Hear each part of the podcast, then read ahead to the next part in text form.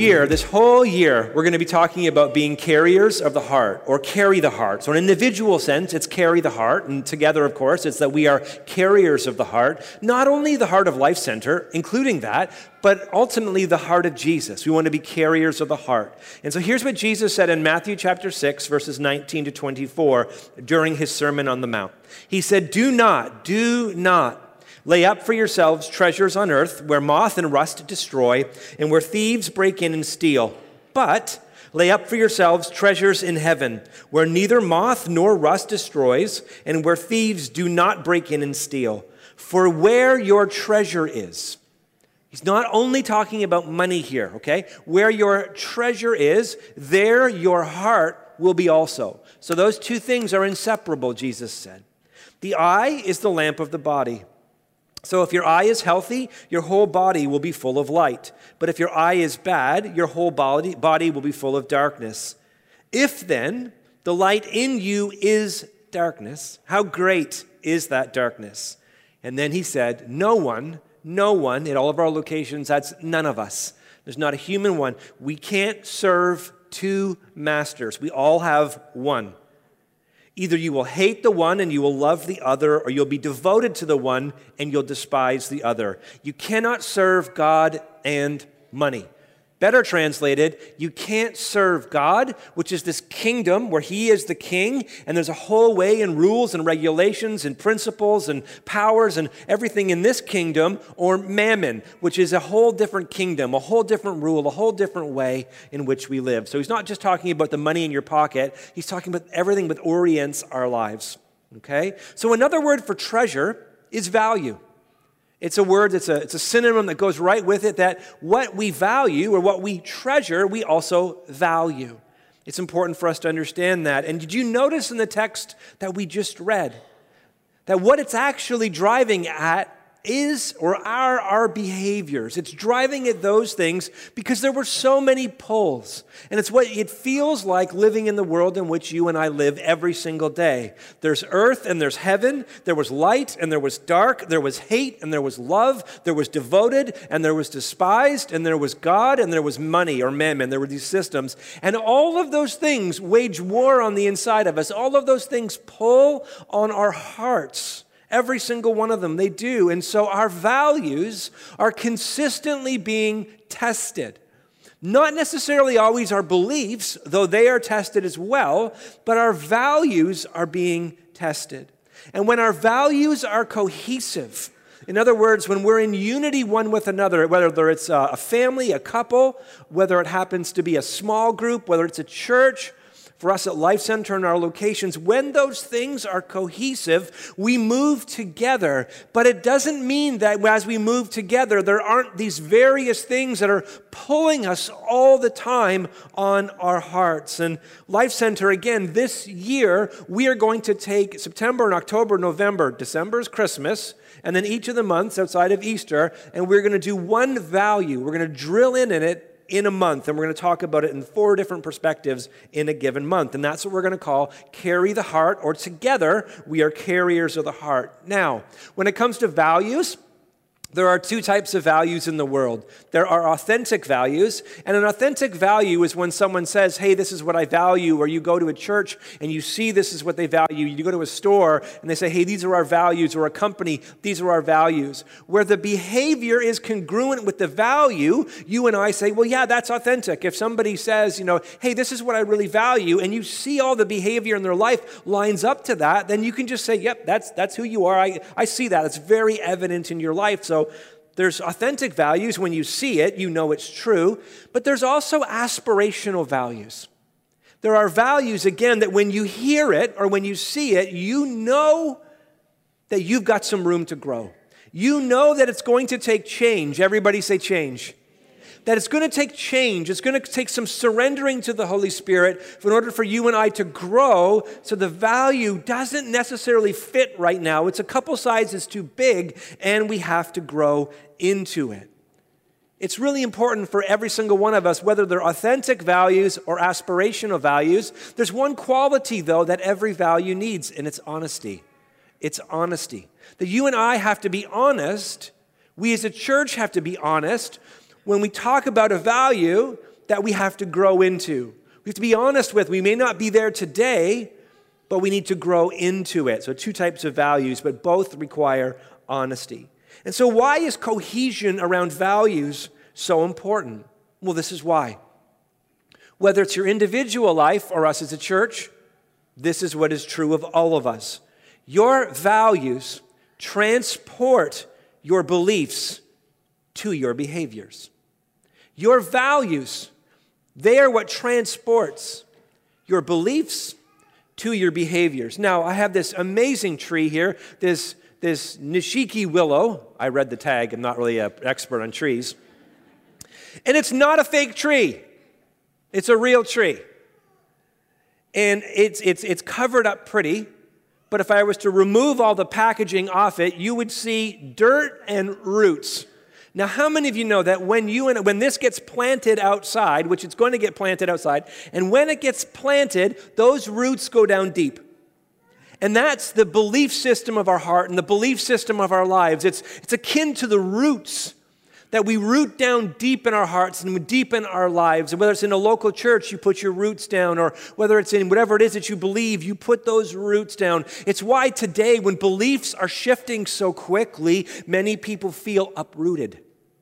It's this thing that you and I feel. So the understanding is that there's these beliefs that are down here. Those are the, the root system. But then there's the leaves up here, and that's what everybody normally can see and pays attention to.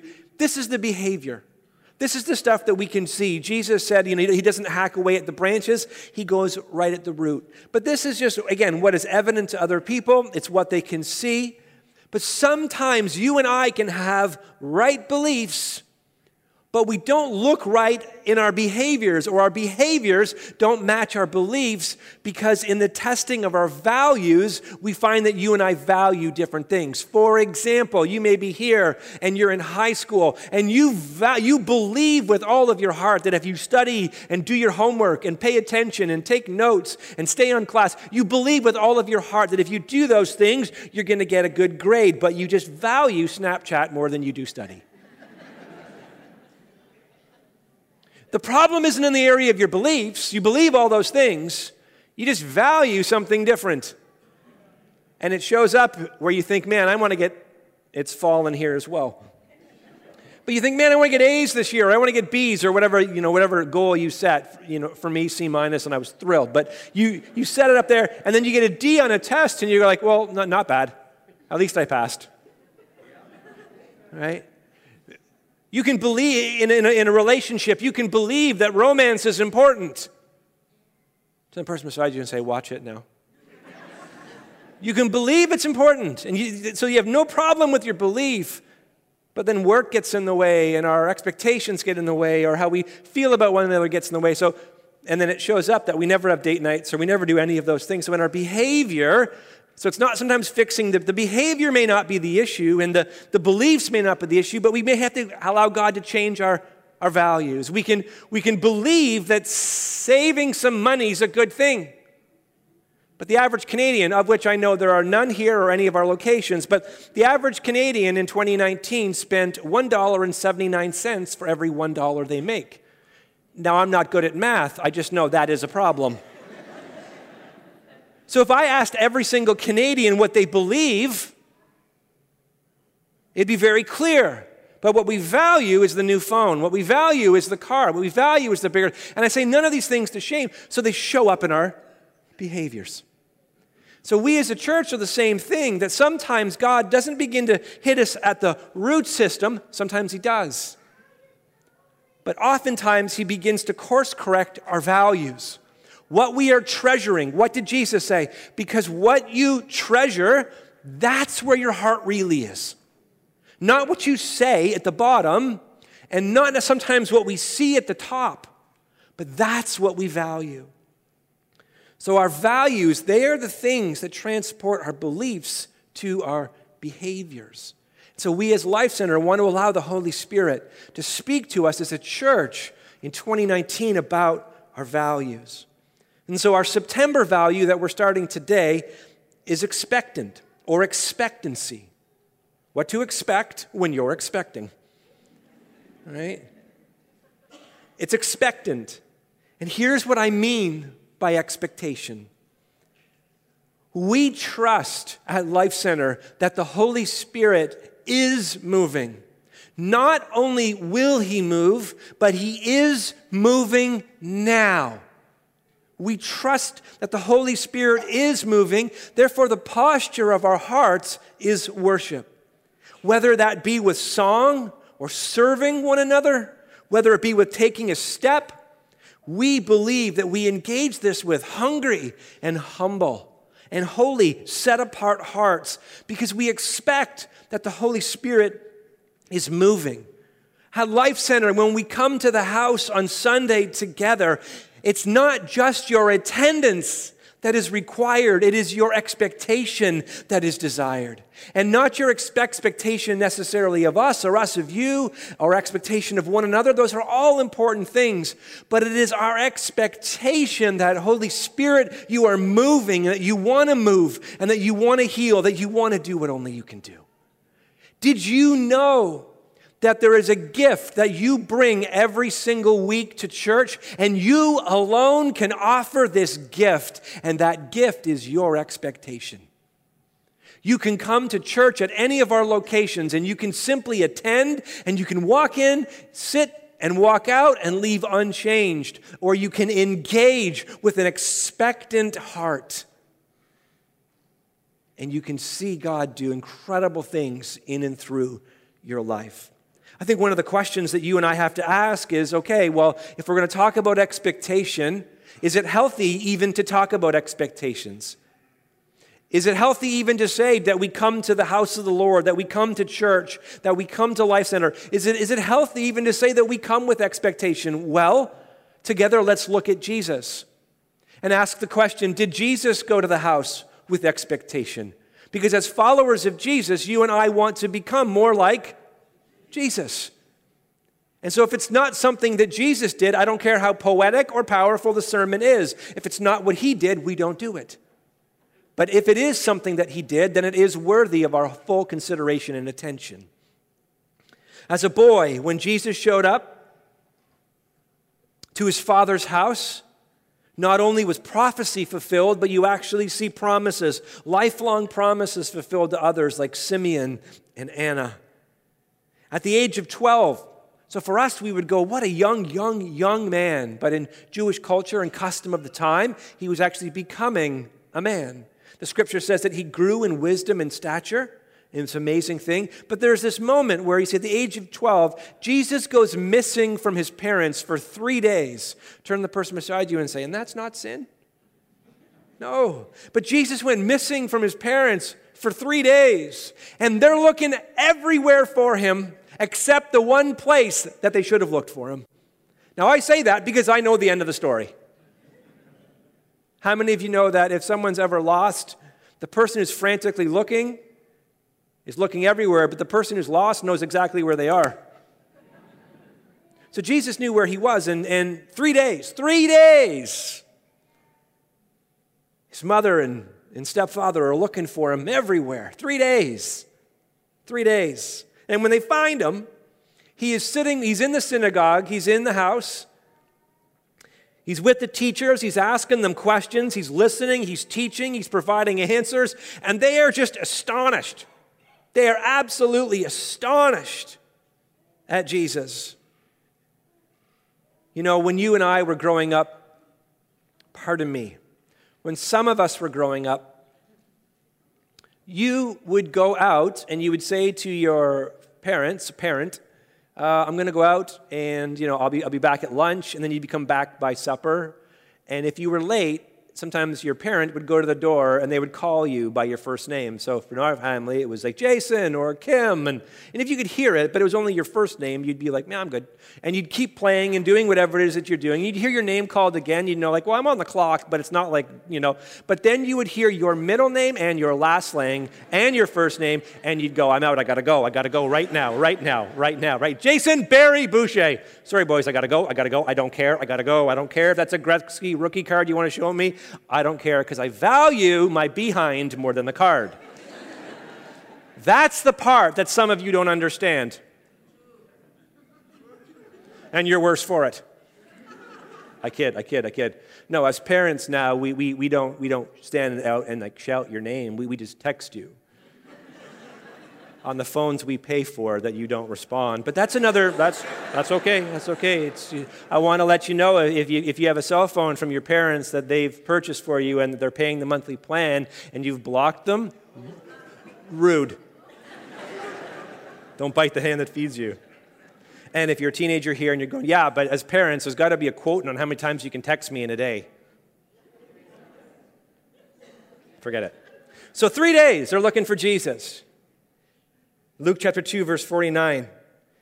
Here's what Jesus says to them Why were you looking for me? Let's see, let's see, let's see. And here's what he said Do you not know that I must be? Everyone say, must be. Do you know that I, not, I must be in my Father's house? Sorry, I, sorry, I had a hockey game. Do you know that I must be in my Father's house? Whose house? His father's house. Now, I'm, here, I'm not here to lay guilt and shame, but what I am talking about is you may have a belief in church, but what does it look like up here? But you may value other things, and the Holy Spirit want to speak to those things. Okay? Not from a place of shame or guilt, but from a genuine place of conviction around what do we value? All through the scriptures, you see Jesus in the synagogue, the scripture says, dot, dot, dot, as was his custom. In other words, he valued the house and he was in the house. He developed it as it's a thing for his heart, a thing for his life, a value for his life, I should say more appropriately. He isn't merely present, but he has passion for the house. Jesus has an expectation. And he came to the Father's house, his Father's house, with expectation that his Father was going to move in his house. Because all through the Gospels, you see that he proclaims life in his father's house. He fulfills prophecy in his father's house. He heals the sick in his father's house. He speaks truth in his father's house. He corrects error in his father's house. He reaches out to others in his father's house. Even in the final week of his life, it says that he had zeal for the house of the Lord. And he says this to Peter in Matthew 16, verse 18 And I tell you, you are Peter, and on the rock of the revelation that I am the Christ, the Son of the living living God. On this rock, I will build my church, not your church. I will build my church, and the gates of hell will not prevail against it. You get all the way to the book of Revelations, and there's seven churches there, and you see him speaking directly, lovingly, tenderly, but calling those churches higher, speaking to the things that they value, the things that they treasure, where their hearts once were, but they had lost their original heart. And he is speaking to each church differently with where that church is at, with equal love and tenderness, but also clarity and conviction. You see it in Revelation. In Acts, Acts, you see that the church is no longer only Jewish, but now it's Jewish and Gentile. It is male and it is female. It is mature and it is young. It is all this, this colliding of all these different cultures into this beautiful place called his church. In Ephesians, we see Paul urging the church, and here's what he says I, therefore, a prisoner for the Lord, literal, not metaphoric, urge you. He's urging the church, and I want you to note here, he's talking to the whole church in Ephesus, not only the leaders of the church. He's talking to the He's talking to the whole church. I urge you, I urge you to walk in a manner worthy of the calling to which you have been called, with all humility and gentleness, with patience, bearing with one another. Turn the person beside you and say, I'm going to bear, I'm going to bear with you this year. I, I bear you, you know. Don't you? Bearing with one another in love, eager, everyone say eager eager to maintain the unity of the Spirit and the bond of peace. And then he goes on to say this he just levels it out. Because how many of you know sometimes there can be competition between churches? He goes, No, no, no, no, no. There is one body, one spirit, just as you were called to one hope that belongs to your call, one Lord, one faith, one baptism, one God and Father of all, who is over all and through all and in all, dot, dot, dot, knock it off. That's me paraphrasing there. So Jesus loves and he builds and he corrects and he uses his church, even in 2019, to make a difference in the cities in which we find ourselves, whether it is in Kanata or Cornwall or Orleans or online or, God, Lord willing, downtown. And here's what I want you to know his church, the church of Jesus, his church, not our church, his church is not defined alone by this house. His church is not defined alone by this house. If you drive through the city today, here's what I am celebrating. Here's what we celebrate at Life Center. We celebrate, if you're in the, in the East End, we celebrate that the Lord today is moving at Redeemer Alliance as much as He's moving here. We celebrate with our whole heart that He is moving in Liberty City this afternoon. He's moving in my church. He's moving in Woodvale. He's moving in Bethel. He's moving in, in, in Proximity Church. He is moving all across our city that the invisible church that we are scattered as salt and light throughout the week but the invisible church all of a sudden becomes visible on a Sunday. Aren't you glad that there are churches that Jesus is showing up at, that the Holy Spirit is ministering at today, that may not be your cup of tea, but He's ministering? We are praying that Jesus would move in every Anglican church, every United church, every Pentecostal church, every Baptist church, every single church where Jesus is Lord, that He would move.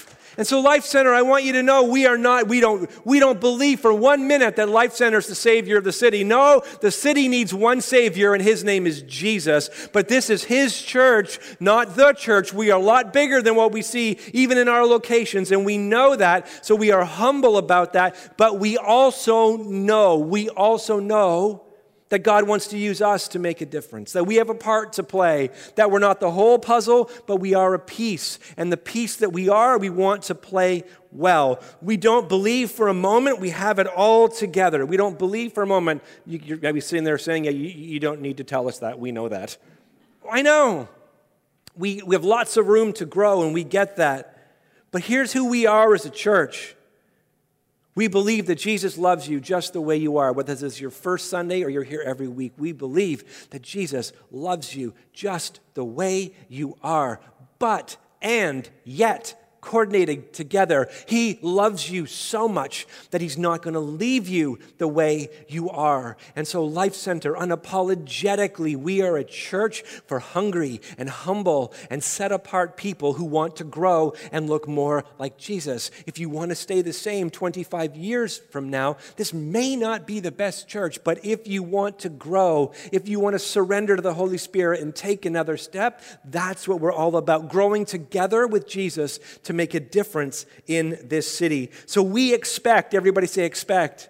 We expect Jesus to love. We expect us, Him to build. We expect Him to correct us. We expect Him to use Life Center to make a difference again in our city. So we know and we value that He is moving all through the city this week. We know these things. And so we know that Life Center is not His house, meaning it sums everything up, but we know also that this house is only defined by being His church in the city you can go past them. You don't you don't think it's possible for a church to lose their way lose their values? Young men's christian assembly used to be a place where people were being discipled. Now it's the ymca and it's just a gym. Harvard was a school started to train ministers. I'm not saying it's bad they still have a theological part of it and that's great but there's beliefs, there's values, and then there's our behaviors. This house is defined by being His church. Take away all the stuff, but you can't silence worship. You can take away all the toys, but we're not going to dilute the truth. Our cornerstone, you need to hear me clearly. Our cornerstone at Life Center isn't culture, tradition, or trying to be cool. No, our cornerstone is Jesus. And Jesus cherishes his church. Using the metaphor of a marriage, Paul says, Husband, love your wives as Christ loved the church and gave himself up for her that he might sanctify her, having cleansed her by the washing of water and with the word, so that he might present the church to him in splendor, without spot or wrinkle or any such thing that she might be holy and without blemish. In the same way, husbands should love their wives as their own bodies. He who loves his wife loves himself. He's just using an analogy so that we can understand what Jesus feels for his church. For no one ever hated his own flesh, but nourishes and treasures or cherishes it, just as Christ does the church, because we are members of his body. Because we have lots of spots and wrinkles, we expect the Holy Spirit to be ironing them out in our hearts and lives. We expect Him to be doing this. Because there is sickness amongst us, we expect the healing of Jesus, the healing power of Jesus to be present. You know, one thing I've done is I've gone through all the scriptures and if you're like me and you've experienced deep disappointment when praying for healing or discouragement, you have experienced those things. One thing that challenges and convicts me is nowhere in the scriptures did Jesus say to stop praying for it.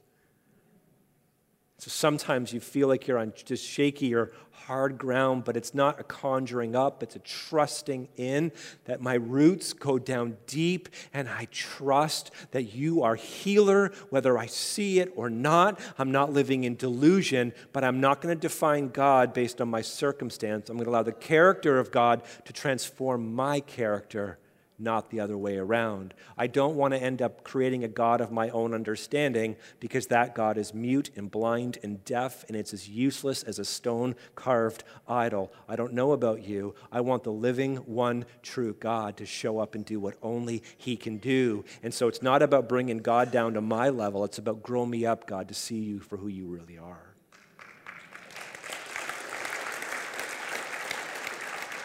One of the things that we're doing this year, look at, we value creativity, we value the arts, we value using spoken word, we value creative moments that we can put in, and we're still going to do that. But we do feel a shift from the Holy Spirit. We're going to use those where appropriate, but we do also feel a shift from the Holy Spirit, and it is to create space just to create space for him to touch and do what only he can do. And so, in other locations, they're self identified wherever you happen to be. But here in Orleans, to my left, your right, you can see a little sign over there. And this whole ministry here, what I want you to know is that anytime we are singing at all, whether it's beginning of the service or at the end of the service, we'll have normal ministry as we do. But anytime that we are singing, if you're sick in your physical body, if you're believing God for him to do something in a relationship, whatever it happens to be, but it's particularly the area of healing, you can just make your way over the corner. And it's not deep personal ministry, but people are going to anoint you with oil and just pray the prayer of faith, asking God to do what only He can do.